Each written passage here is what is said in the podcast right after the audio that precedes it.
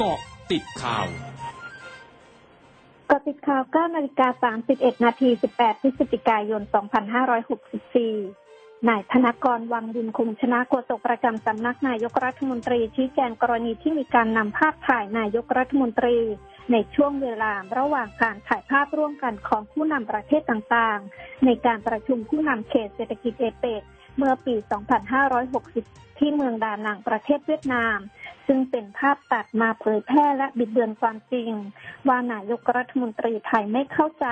และไม่ปฏิบัติตามคำพูดของช่างภาพ ว่าเป็นการบิดเบือนความจริง เพื่อโจมตีนายกรัฐมนตรี ซึ่งในข้อเท็จจริงเป็นเพียงจังหวะที่นายกรัฐมนตรีลดที่นายกรัฐมนตรีลดมือลงก่อน ผู้นำชาติอื่นๆ เท่านั้น ขอให้ประชาชนตรวจสอบจากภาพเป็นที่ไม่ได้มีการตัดภาพ และรับข่าวสารอย่างมีสติรอบคอบนายแพทย์ยง ภู่วรวรรณหัวหน้าศูนย์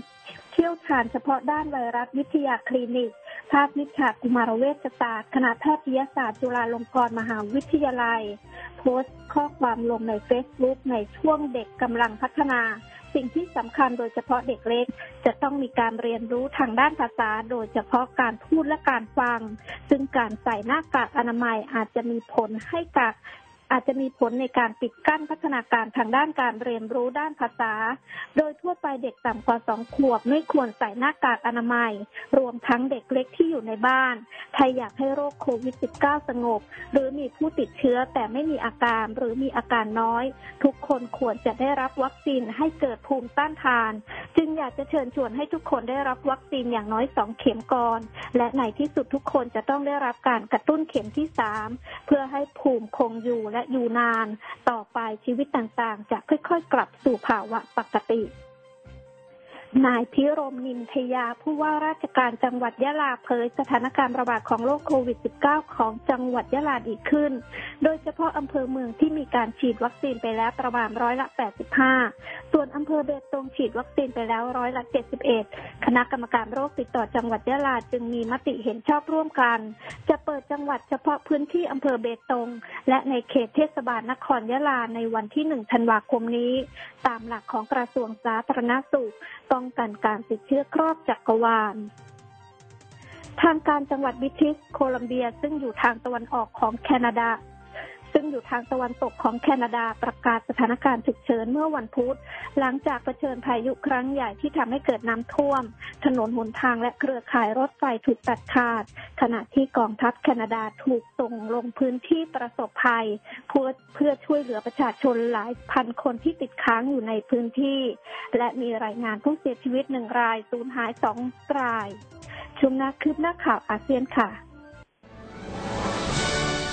ร้อยจุดห้าคืบหน้าอาเซียน ทางการกรุงปักกิ่งของจีนบังคับใช้กฎระเบียบต่างๆ เกี่ยวกับการควบคุมการระบาดของเชื้อโควิด -19 อย่างเข้มงวดสำหรับผู้เดินทางเข้ากรุงปักกิ่งตั้งแต่วานนี้ ซึ่งเป็นช่วงไม่ถึง 100 วันก่อนเข้าสู่โอลิมปิกฤดูหนาว โดยกำหนดให้ผู้เดินทางแสดงผลตรวจเชื้อโควิด -19 เป็นลบและเที่ยวบินในประเทศ จังหวัดกวางนามของเวียดนามต้อนรับนักท่องเที่ยวต่างชาติ 29 คนจากออสเตรเลีย ฝรั่งเศส เกาหลีใต้ และสหรัฐ ซึ่งเป็นนักท่องเที่ยวต่างชาติชุดแรกที่เข้าเวียดนามในรอบ 20 เดือน และไม่ต้องกักตัว โดยจังหวัดกวางนามมีกำหนดต้อนรับนักท่องเที่ยวต่างชาติอีก 300 คนใน 2-3 วันข้างหน้า ภายใต้โครงการวัคซีนพาสปอร์ต ส่วนที่เมืองโฮจิมินห์ซิตี้ทางการประกาศอนุญาต ให้ผู้ได้รับการฉีดวัคซีนโควิด -19 แล้วอย่างน้อยหนึ่งเข็ม หรือผู้ติดเชื้อโควิด -19 ที่รักษาหายแล้ว เข้าร่วมกิจกรรมต่างๆ ทางสังคมและเศรษฐกิจได้